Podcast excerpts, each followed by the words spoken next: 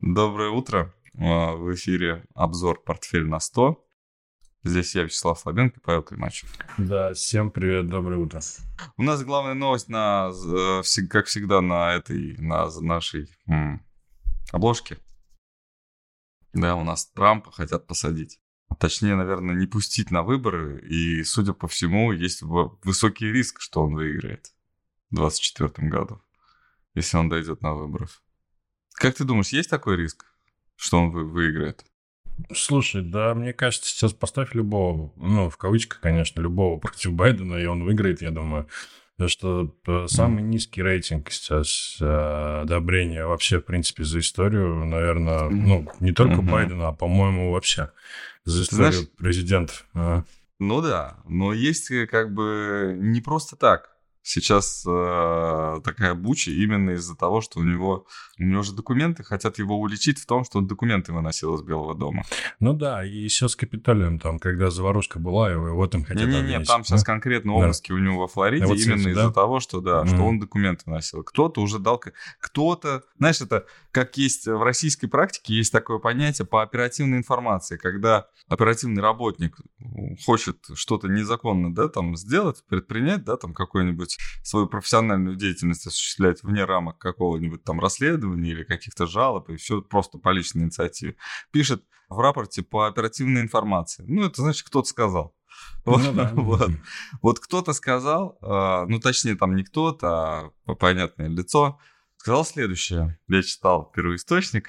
Вы знаете, Трамп очень странно себя вел всегда на заседаниях. Он очень плохо обращался с документами, складывал их в коробки в какие-то. Рвал прям при людях показать, что он хотел показать, что что все с этим покончено, и разрывал документы там, их какие-то бумажки просто сливал в унитаз, такой вот. Вот такая жалоба на него поступила. И в связи с этим его отвезли, то есть к нему приехали сотрудники ФБР в дом во Флориде. Искать те самые коробки, наверное, или унитазы, в которые он сбрасывал эти свои документы. Я думаю, что на самом деле действительно проблема в документах. Я думаю, что есть что Трампу рассказать такое, что не понравится нынешней администрации. Правду, да? То есть, правда. Слушай, не знаю, ты думаешь, он реально пойдет на второй срок? Не на второй срок, а второй раз. Нет, вот именно, что я хочу, я имею в виду, что это шоу может просто, может плохую шутку сыграть с нынешними с нынешней администрацией. Причем неважно же, с какой стороны, он же может и против своих пойти, так и было. Свои его хотели, сместить уже, когда он там, совсем так вот вышел, как будто бы, из себя, как будто покинул разум его. И уже свои начали его там, ты что творишь-то, прекращай. Вот. И тут именно вынос какого-то мусора, именно ссора, этих рваных бумажек, которые нужно было скрыть, наверное, в какой-то момент, он может просто это высказывать. Кто-то в качестве бреда, воспримет, а у кого-то пазл сложится. Слушай, выборы же скоро, 3 месяца осталось, поэтому ситуация достаточно логичная. Но если он пойдет на праймерис, это уже начнутся заявления с его стороны. Я так понимаю, его до праймерис не хотят допустить. Да, не хотят его вообще, чтобы его кандидатуру рассматривали. Если есть там какое-то заведенное, по-моему, уголовное дело, тоже такое, закон же, по-моему, существует, то есть если был под следствием, то ты не имеешь права баллотироваться. Это я слышал. Добавляет так от себя, мне такое ощущение, что не пойдет он сам, но он, я думаю, может играть очень ключевую роль именно... либо в своей партии, либо в поддержку другого кандидата оппозиционного Байдену. Вот здесь он может сыграть ключевую роль, мне кажется. А еще раз стать президентом, не знаю, это прям клоунада будет. Конечно. Сейчас я думаю, что это просто не пройдет этот вариант, но именно, что какие-то... я к чему, почему у нас такая заставка? Я к тому, что, собственно, а чем отличаются-то методы? Да, по факту, да. Согласен, да. Все.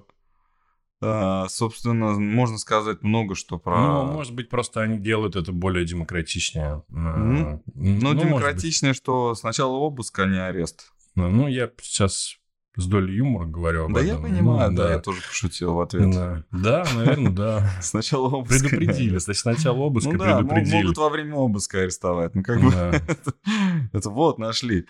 Ну, конечно, да, это понимаю. Ну, я так понимаю, что это запугивание какое-то. Последняя, там, предпоследняя новость, наверное, была про то, что он хотел сократить свои налоги, похоронив свою бывшую жену на гольф-поле. Там такая какая-то это. Ну, как это? Красивый заголовок был, да. Потом, на самом деле, оказывается, это его там семейная какая-то там. Он склеп вообще хотел там семейный сделать и уже подал заявление за давно об этом, да, там как-то это все было. И там не прям на поле, не посередине крест будет торчать, да, там, или плита. Ну, это такой уже пиар. Да, это не так все выглядит. А оказывается, владельцы кладбища не платят налоги. Вот. На землю. Угу. А типа гольф-поле — это сплошной налог на землю. Вот такая история. Оставим Трампа, ну, будем, наверное, к нему возвращаться, возможно. Но в США останемся, да? Сегодня инфляция? Да, интересно, сегодня будут данные вечером. Нужно будет внимательно понаблюдать, что там, как. Я вчера занялся, знаешь, чем? Прочитал доклад губернатора Мишель Баумен. Канзас.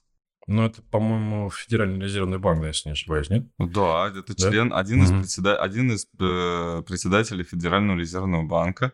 Ну, не федерального, одного из резервных банков. Вот. И, собственно, почитал. Очень интересно. 9,1% здесь заявляется Consumer Price Index. Ну вот, в общем, 9,1. Это прошлое, да, показание наше? 9,1 прошлое, ожидание 8,7, по-моему, вот раз. Ну, вот там вот еще вот буквально 6 числа, это 3 дня назад, еще было 9,1 по официальным данным. Ожидание? Не ожидание, это вот выступление. То есть мы заявляем о том, что индекс такой-то там 9,1. Интересно, что в этом докладе очень много рассказано про инфляцию. Кстати, вот не зря, да, я переводил фокус, как-то старался так людей перевести там фокус на безработицу. И вот получается, что там, да, тоже вот такой момент, который вот он всплывет незаметно, как бы, но, скорее всего, всплывет.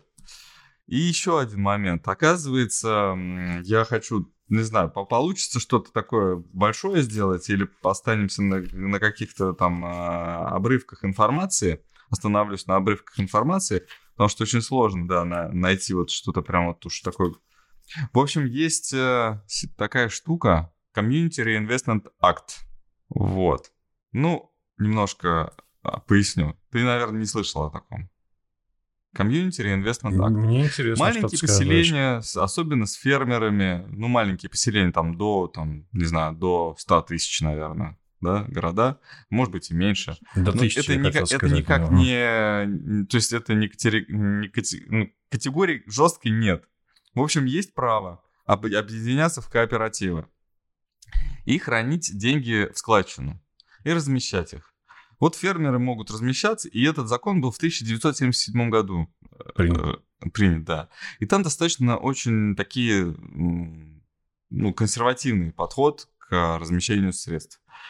И как я понял, что это такая просто, это залежи денег, на которые положили глаз Федеральная резервная система.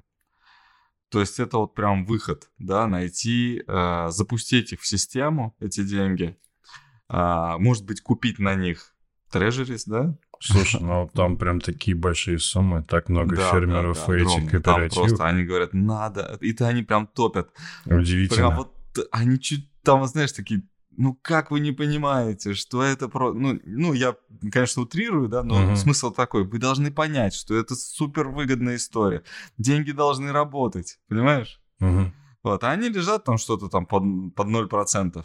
Там, или там размещаются в какой-нибудь пенсионный фонд, там не какого-нибудь штата, а пенсионный фонд, я не знаю, пожарных, там, я не знаю, там еще что-то, какое-то там такое размещение, где там вот нужны гарантии, прям гарантии, и все прозрачно.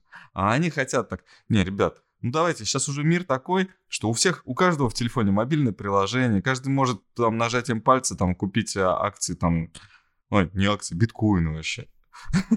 Вот. И они на эти биткоины вот, могут там такое зарабатывать, а вы сидите со своими 0%. И, в общем, это... А смысл в том, чтобы вот эти объединения, они не хотели, наверное, зарабатывать на деньгах. Они хотели сделать какое-то, ну, безопасное место хранения. Вот. Чтобы они никуда не утекли, эти средства. И они распределялись, и там, ну, там, понятно, что у кооператива есть представитель, там, какой-то там совет, есть какой-то председатель, они там решают, куда разместить.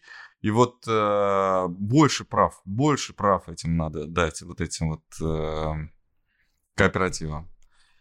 Я вот читаю, знаешь, вот максимально информация представлена не о том, куда они там размещают средства, а о том, какие вопросы. Сейчас этот акт, он обсуждается. То есть есть публичное обсуждение. Надо отдать должное, конечно же. Они делают вид, что все будет, знаешь, как хотят люди. Uh-huh.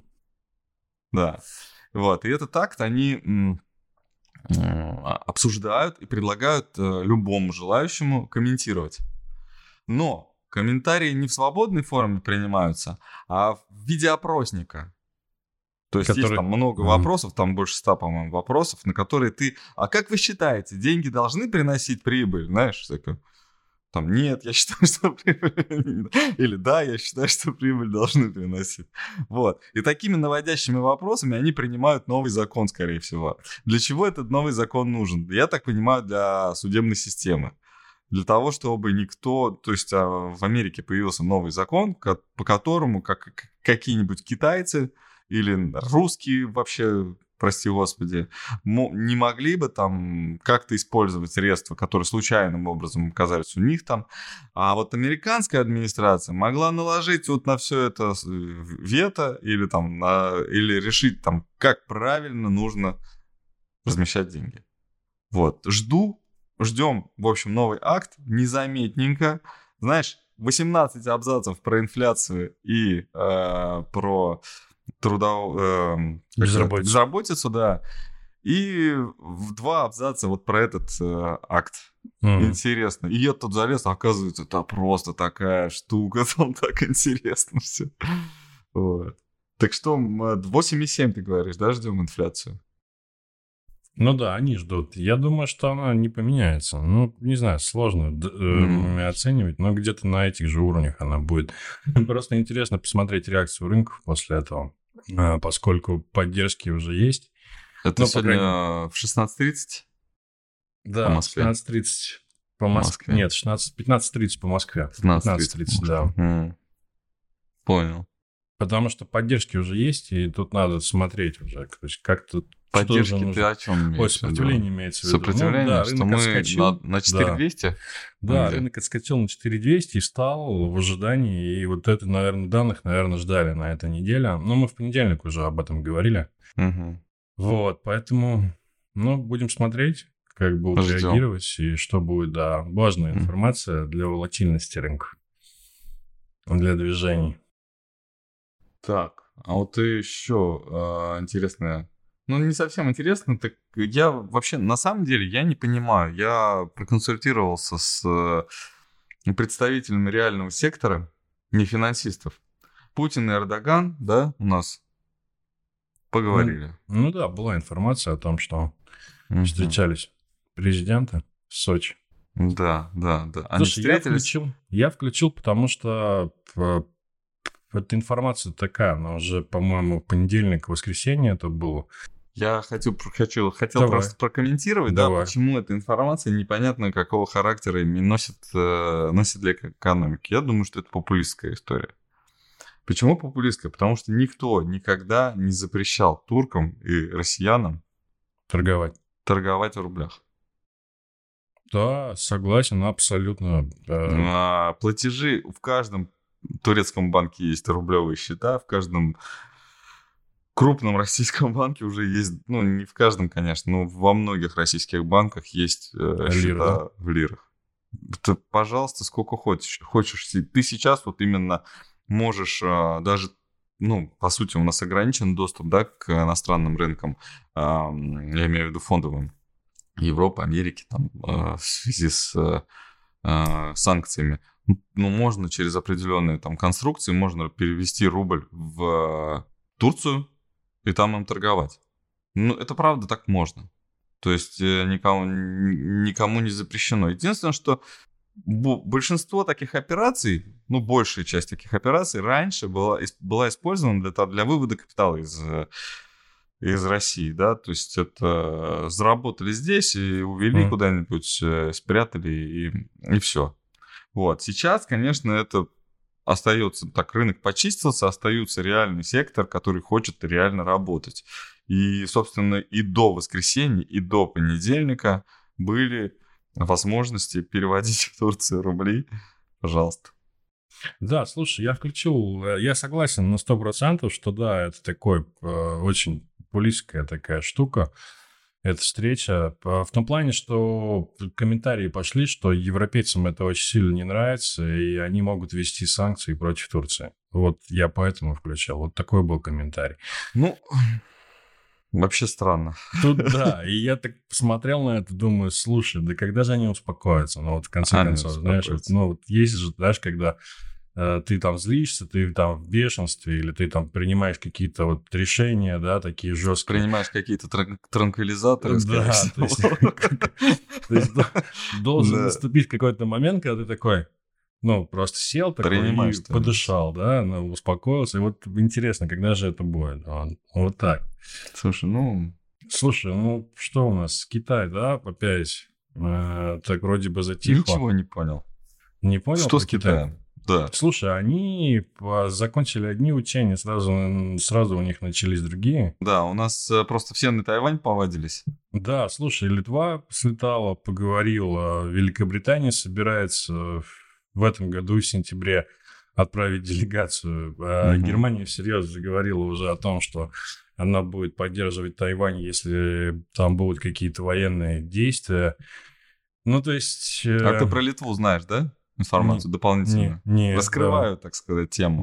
Моя задача раскрыть тему. Литва одна из первых, даже, по-моему, единственная страна, да, которая смотри, в США Тайвань официально не признана. А вот Литва одна из первых у себя открыла представительство Тайваня. Наверное, первая и единственная. У них в Литве есть представительство Тайваня. И поэтому, ну, ничего особенного. То есть нормально, им можно, да? Им можно. Ну, в общем, если бы из-за Литвы кто-то расстроился, ну, я не знаю, такое впечатление, что Литву не жалко. Ну, она маленькая, небольшая, и, наверное, ну, слетали и слетали. Знаешь, там, это у Пелоси, там, они половину отеля сняли, да, делегация, а из Литвы прилетело, может, 3-4 человека. Погуляли они там, ну, и поели, посмотрели достопримечательности, фотографировались. Водки, да? Да, вот. А то, что Великобритания, это, конечно, уже более серьезно. Сыр это... привезли, вот, в Литве сыр хороший, масло, может быть, сливочное. Да, вот, культурный обмен, в общем. А вот Великобритания, это уже очень серьезно, на мой взгляд. То есть это какое-то такое, знаешь, ну, уже политическое такое давление определенное. Блин, вот на самом деле, вот такое впечатление, что с Великобританией как с гуся вода. Вот все им... Ну, они на острове живут. Вообще все там, что им там? А? Ну, они на острове. Во-первых, живут, на острове. Да. Во-вторых, почему-то каждое из заявлений Великобритании воспринимается как заявление Европы официально. Но это не так, да, и Европа открещивается всячески. Но когда, знаешь, это на разборках стоят, да они нас это, да мы не с ними. Так, а те им по плечу, да ладно, чего вы, нормально, все будет окей. Вот, ну, на своем, на английском. Вот, и как вот Европа во всей этой истории очень является таким заложником, который, собственно, в принципе... в общем и целом согласна с постановкой, да, что против России, что вот с Китаем как-то поаккуратнее, да, но в деталях позиции нет. у Европы. Им некогда. Они там скоро вот в Болгарии министр энергетики, да, по-моему, сказал, что не будет тем самым министром, при котором страна замерзнет. И если при необходимости снова будет закупать газ в Европе. Да. Вопрос, продаст ли... Ой, в Европе, в России. Вопрос в другом. Продаст ли Россия Болгарии этот газ? Вот и может, он оказался он неправ, да, возможно, да. Что так вот взял, заявил. Хотя тут... Мы были добрыми очень долгое время, хотя, конечно, я нисколько не умаляю там во всю серьезность ситуации, да, вот, но как-то вот с заявлениями надо поаккуратнее, потому что вот Европа, она за все хорошее, и тут появляется Великобритания, молодцы, давайте, вот, а эти как торпеды их запускают, там, американцы, да, давайте, все, топите, вы за все хорошее, давайте, боритесь за добро, да, и вот этот как Капитан Америка, который, собственно, там пробивает с собой вот эту вот всю брешь, да, там делает у врага брешь, а за ним там всякая гадость лезет. И он потом, что я натворил? Ну ладно. Китай, военные учения, вторые военные учения, они там же? Там сразу, да, то есть сразу объявили, как только завершили одни, сразу объявили другие. Ну, в общем, Китай, я так понимаю, очень серьезно на все это настроен. То есть, так, в Тайване тоже там учения с их стороны. Ну, Тайвань, да. Я не знаю, насколько вооружен Тайвань. Я не могу. Слушай, против Китая, мне кажется, даже читать ничего не надо. Сколько там вооружения, столько здесь. Это, мне кажется, как Давид Голиаф. Без каких-то вариантов, мне кажется. Здесь, если говорить про именно вооруженные силы, про мощь. Вот, посмотрим, как это будет. Я очень так нейтрально относился к этому и к визиту Пелоси. То есть так наблюдал, знаешь, за этим, потому что особой реакции не было и рынков не было. То есть было понятно, что это как-то так. Либо это подготовка, либо просто пиар какой-то. Вот. Но новости остаются на повестке. Пока реакции на них нет. Видимо, будет, если будет что-то серьезное. То есть даже разрыв дипломатических отношений пока никак не повлиял. То есть на рынке имеется в виду. На общую какую-то, знаешь, такое, на общее настроение финансовое. Вот, поэтому пока это просто, слова, получается, да, то есть это одни там, слова. Одни погавкали, другие ответили, как-то так. Вот. Про Европу добавим, да, еще, что Венгрия с Польшей отказались от добровольного сокращения газа, так же, как и, Болгария, которую ты говорил, да? 15% стоит цель, по-моему, по сокращению, да, сейчас потребления. 15%. Среднее, они взяли среднее, по-моему, потребление, и с него посчитали 15%. Я сейчас, насколько понимаю, что в ближайшие дни закончится еще в импорт российского угля. Сегодня, сегодня импорт российского угля заканчивается. Как я понимаю, что в последние вот эти вот дни, недели, месяцы, они максимально закупались. Да. Цена, конечно, из-за этого тоже росла. Коммерческую составляющую, например, там, в плане контрактов, да, там, добросовестности партнеров и так далее, пришлось перебивать, так сказать, картой политической, в плане, что мы не возьмем эти турбины, да, обратно, потому что они неправильно оформлены, на самом деле могли бы и правильно оформить, вот я бы так думал. Но как к тому же, что я сказал про Европу, оно за все хорошее, да. А что вы не берете? Возьмите, да. Простите, пожалуйста. На нас санкции, нам не ваши санкции страшны, на нас Америка наезжает. Вот Америка потом вам скажет, что вы неправильно турбину отключаете, скажет. И что? Отключите, у вас там что-нибудь рванет. К примеру, да. Собственно, затарились они максимально, да, вот в этот период последний, до сегодняшнего дня. И, скорее всего, специально, да, чтобы уже, наверное, уходить в зиму. Тот самый август, про который мы говорили еще весной, тот он пришел. Это максимальные поставки именно и максимальные сделки, они были всегда в августе. Собственно, статистика не нарушена, но теперь оборвется, скорее всего. Я думаю, на какой-то период. И, собственно, если засуха плюс холод, не сыграют все-таки ту роль, которую мы там себе предположили, то, может, и протянут. И вот эти 15% это как раз та часть, которая им не достает. Нужна им, да? Да, не достает. И они уже дрова разрешили жечь. что было, собственно, строго запрещено. Вот, но это даже не с качеством, ну, то есть, ну, тут и логистика, да, получается, страдает, и вообще как-то дрова не так удобно использовать по многим критериям. Да, здесь, наверное, и безопасность определенная. И безопасность, и, да, что это может... экология, здесь, наверное, вопрос... Ну, не знаю, вот каменный уголь там жечь экологичнее, чем... Нет, я имею в виду вырубку дрова. Деревьев, то есть уголь... Ну, деревьев достаточно там, кстати. Вот. Ну, они умеют обращаться с лесом своими лесами, я видел. Посмотрим, да, как это все, конечно. Ну, наверное, август-сентябрь вообще эти там... Ну, в общем, да, вот я думаю, что все-таки это заморозка отношений. Сейчас вот это пугалки по поводу использования доллара в расчетах, чтобы не использовали, не накапливали ни в коем случае. Я думаю, что все-таки перейдем к курсу рубля, наверное, нет? Не хочешь? Да, давай. Да, как раз открывается сейчас. Мы так очень уложились. Курсу доллара, рубль. Наверное, ну, можно... по стрелочкам все пока развивается. Пока по стрелочкам. В общем, есть вероятность, что подорожает. Потому что сделки с газом йог на минимуме. Подорожает доллар или рубль, ты имеешь? Доллар подорожает, конечно. Доллар подорожает однозначно. Это вопрос времени просто. До конца года, что это вот этот период начинается, скорее всего. Google перестали покупать... И газ не продают. Да, и импорт растет. Да. Надо сказать, что все вот в два раза, что чуть ли не в два раза у нас увеличился импорт. Вместе взятые все страны, которые у нас еще с нами сохранили торговые отношения, они вот все вместе, вот, наверное, в два раза. Но этого недостаточно, потому что их там было 30%, да, а нам нужно, чтобы вот заполнить 100%. Но 100%, наверное, уже не будет. Я, честно тебе признаюсь, я вовсю разглядываю американские, китайские автомобили. Вовсю прям разглядываю. Надо сказать, что они меня радуют. Я думал, что хуже перспективы у нас. Не так все плохо. Не так все плохо, да.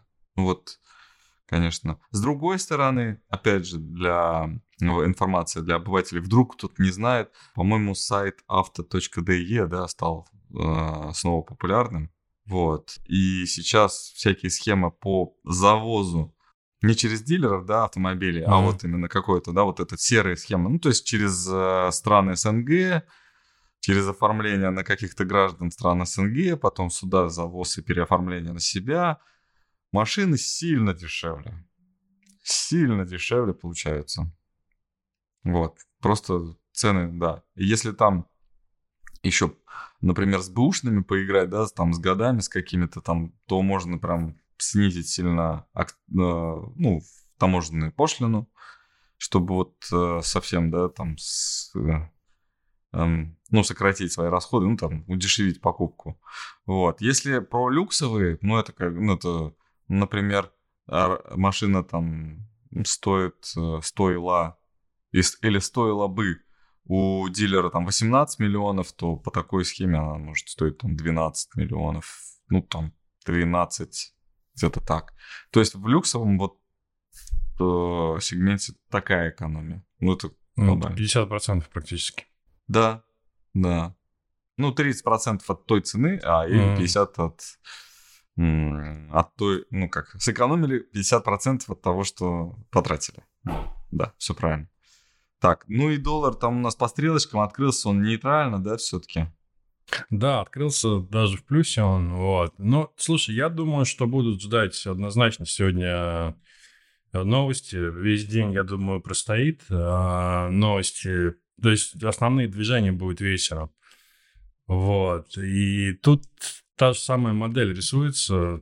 Мы о ней очень подробно говорили. То есть, если будет коррекция, то здесь есть очень мощный вариант с заходом наверх, где-то в район 90. Вот, поэтому... Все-таки 90 уже. Слушай, ну да, то есть, если будет просто 1-2-1-2, то здесь это удлинение третьей волны. То есть, это еще 5 волн роста. Поэтому это очень серьезная модель, она на дневном.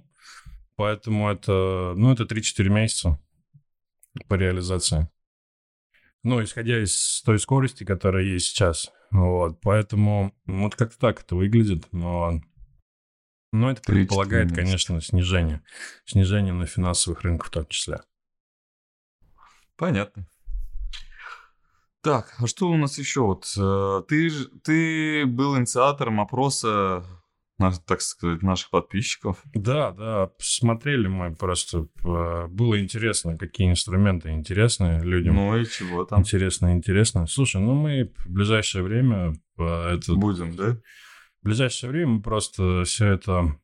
Слово забыл. Систематизируем просто, да? Там, систематизируем? Да, какие давай, бумаги интересные. В общем-то, там особых сюрпризов не было. Мы сейчас есть... в деталях тоже, это хорошо, это полезно, да, разбираться. Знаешь, есть такое, мы можем пропустить основное движение в деталях, если сейчас закопаемся. Именно тот самый момент, как сложно переключаться именно от деталей к общему, от общего к деталям, да, именно одновременно и то, и другое держать в поле зрения, это практически, мало кому удается. И я сейчас думаю, что все-таки какие-то глобальные движения, да, какой-то глобальный трындец, этот про те же самые законы, да, про те же самые инфляции и тому подобное, то, что мы вам про Америку я говорю, они закон этот примут, да, про эти кооперативы, размещение денег, там обсуждения идут, на высочайшем уровне. И нет, если они решили, конечно, да. Они примут этот закон, он к осени, это будет спаситель, это уже на момент после падения. То есть сейчас-то никто не даст так уж распорядиться деньгами. Но риск остается всегда, поэтому там топят за то, чтобы это принять с общего одобрения. Да, чтобы это... То есть даже если они упадут, там S&P упадет на 50%, например.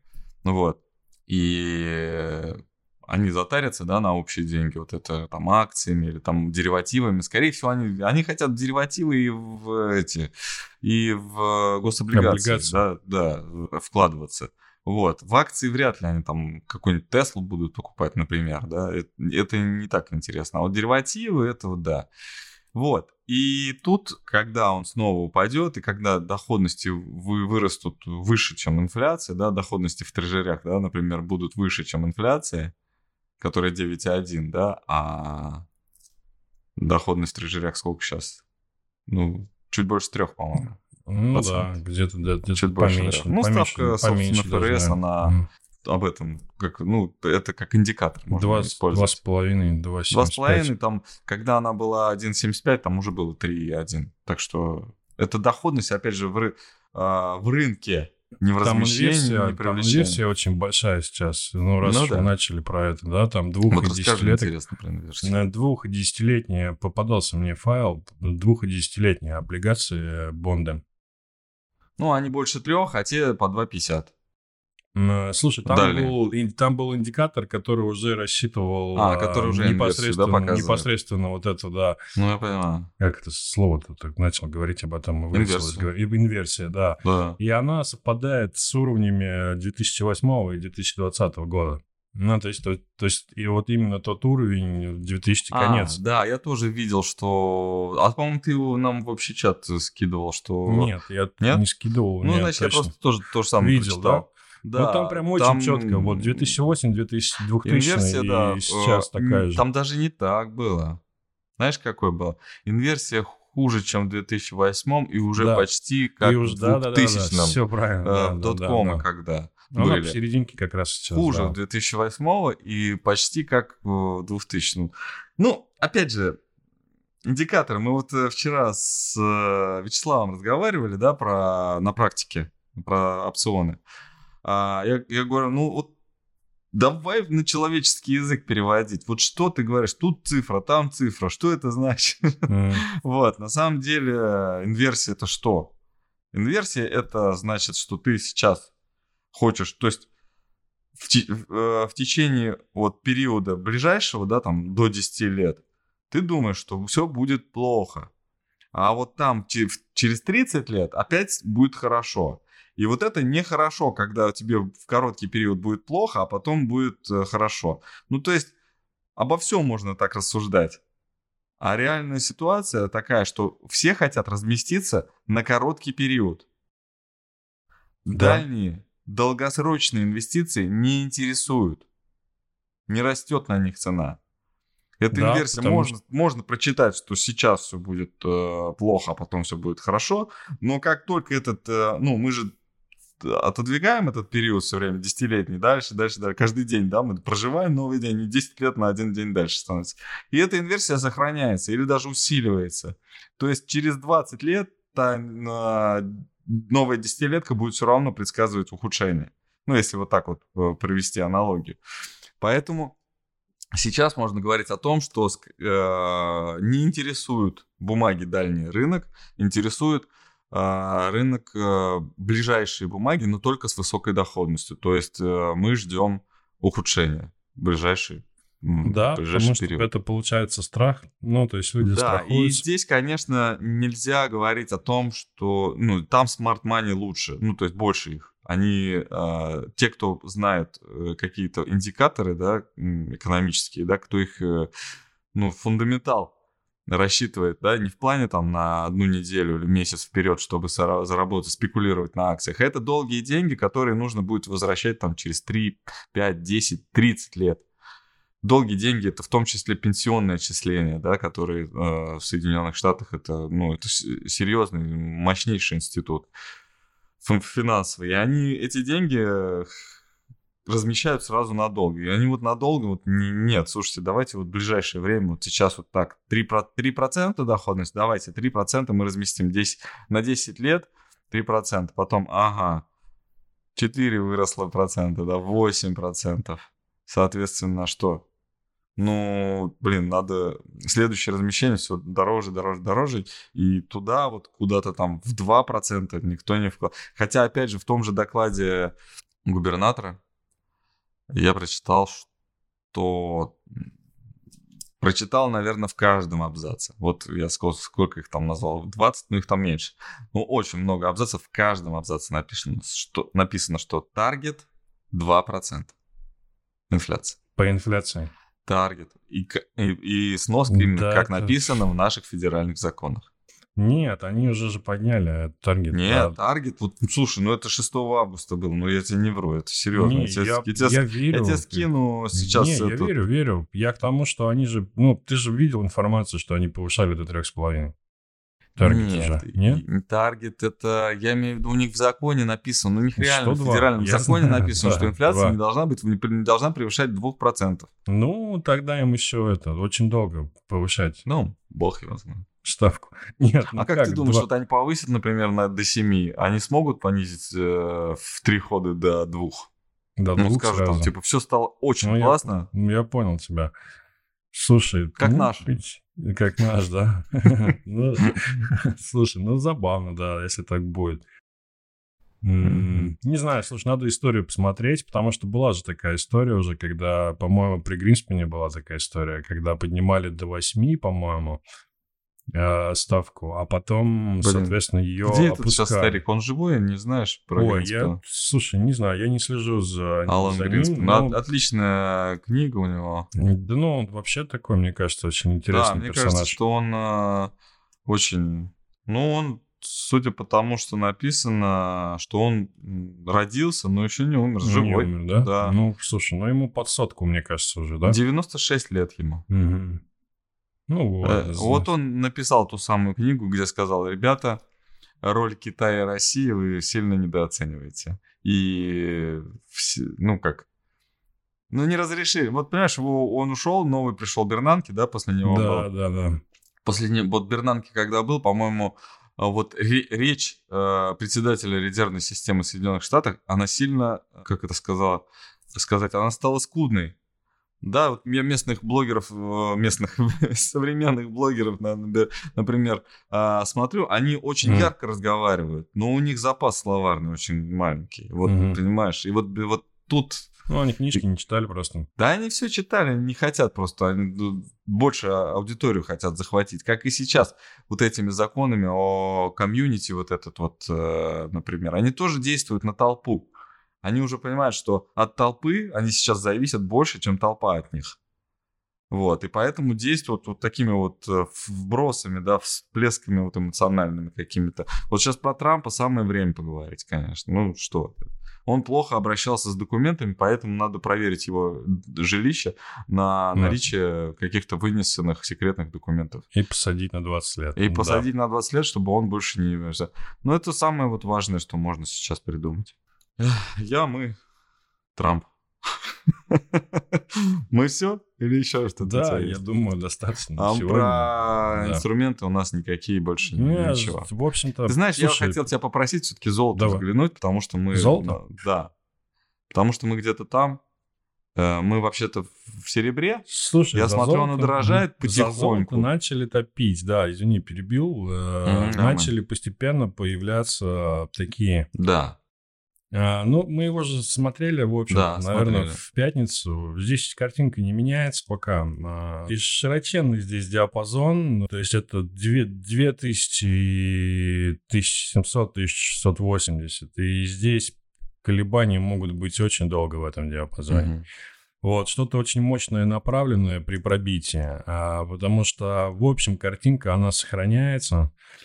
Здесь, если смотреть более долгосрочную картину, здесь растущая здесь тенденция где-то, наверное, с 2015 года. То есть, если я так смотреть, то где-то вот так находится. То есть, здесь еще одна волна в район 2.60, она напрашивается. Но если говорить про волновую модель. Вопрос, значит, по фьючерсу РТС, на РТС нет ощущения, что сформировалась коррекция АБЦ и сейчас напрашивается тренд вверх? Нет такого ощущения. Нет такого ощущения, но продолжая про золото, что, скорее всего, Америка не хочет, чтобы деньги... Ну, я уже об этом много раз говорил. Да, американская администрация Соединенных Штатов не хочет, чтобы деньги утекали в какие-то защитные активы. Потому что нужно вытаскивать беззащитные. Вот, очень много беззащитных активов, которые, сейчас очень могут просто попадать. Слушай, золото, оно же как бы между двух. Оно такое стоит, знаешь, его с одной стороны вроде бы ФРС очень сильно бьет, да, повышением ставки. То есть прям вот его так к земле. А с другой стороны, вот этот вариант с рецессией, с падением там финансовых рынков, его вроде как поддерживает, да, это золото. И что сейчас перевесит в этом вопрос? Пока перевешивает первый вариант, это ФРС очень сильно глушит металлы, именно золото и серебро. Вот, посмотрим, как будет дальше. Американская администрация раздала деньги, которые взяла взаймы. Вот, и нужно возвращать, а забирать нельзя. Соответственно, те, что раздал, соответственно, люди должны сами отдать эти деньги. Как они это отдадут? Они отдадут через покупку каких-то финансовых активов, которые, собственно, их, разорят, скажем так, да? То есть перетекут деньги из одних сосудов, да, от бедных к богатым. Вот. Собственно, нормальное явление. Только раньше это происходило там веками. А они хотят за 3 года это все сделать. Без, собственно, каких-то катаклизмов это не может произойти. Самый наилучший катаклизм, самый удобный катаклизм для такого списания долгов, это, конечно, война. Вот. Да, поэтому тут поэтому все, они летают, учебники, разжигают, все, и все это делают. Да. И вот сейчас Тайвань, как говорится, тот самый... Пострадавший будет следующий, наверное. Но я думаю, что не закончится это добрым какими-то словами, что все хорошо, все разошлись. У нас же еще вообще-то торговая война, да, с Китаем была, которая должна была закончиться. А тут взял Китай и на прошлом стриме сказали, что разорвал дипломатические отношения. Да. Вряд ли это хорошо для... войн, да, торговых войн. А торговые войны — это не общее словосочетание, это конкретные действия, из-за которых китайские производители, ограничены сильно. Да.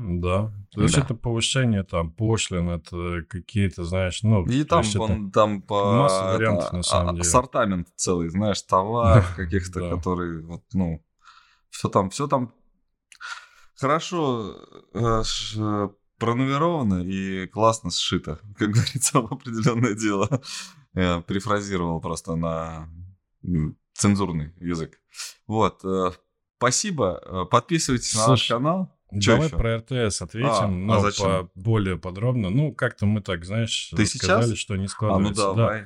Да, буквально это 30 секунд. Давай. Да, здесь вопрос просто... Но все равно подпишитесь. Да нет, ты еще раз скажешь. Извини, что я перебил. Я скажу, просто... не переживай. Это хороший вопрос, поэтому мне хотелось сконцентрироваться. Нет такого ощущения Потому что если такой вариант будет, это рубль будет стоить 40 или 30. И, ну, не то чтобы это причина для того, чтобы РТС не рос, но очень сложно мне поверить сейчас в рубль в 40, в 30, вот такой вариант. И здесь все-таки рассматривается более усложненный коррекционный вариант как минимум. То есть это, например, выход где-то в 90, в 80, дальше уже надо будет смотреть. А так, что это простая АБЦ и пошли наверх расти, технически это возможно, то есть это очень хорошее наблюдение. Практически реализация, не знаю, пока это большой вопрос. Вот, я все-таки хотел уточнить, что вся борьба с дедолларизацией, вот эта вся, она для того, чтобы доллар перестал быть рыночным инструментом. Вот, что это, чтобы цены, на цены доллара влиял меньше. 30 или 40 скоро будет не принципиально, или 100. Вот, но не сейчас, не завтра. Ну, наверное, твои опасения, что 30-40, если вот так вырастет, они логичны. Нет, это сейчас тогда получается. Да, это прям вот я думаю, что через какое-то время наша риторика, она изменится до неузнаваемости в плане том, что мы будем о других вообще вещах говорить, когда будем говорить про РТС. Хотя РТС это напрямую курс, прямую влияет курс доллара на индекс РТС, потому что он рассчитывается в долларах. Шаг цены зависит от курса доллара. Так, все, еще раз спасибо всем. Подписывайтесь на наш канал, ставьте лайки, слушайте нас на подкастах, на всех возможных платформах. До новых встреч. Да, всем пока. Давайте, пока.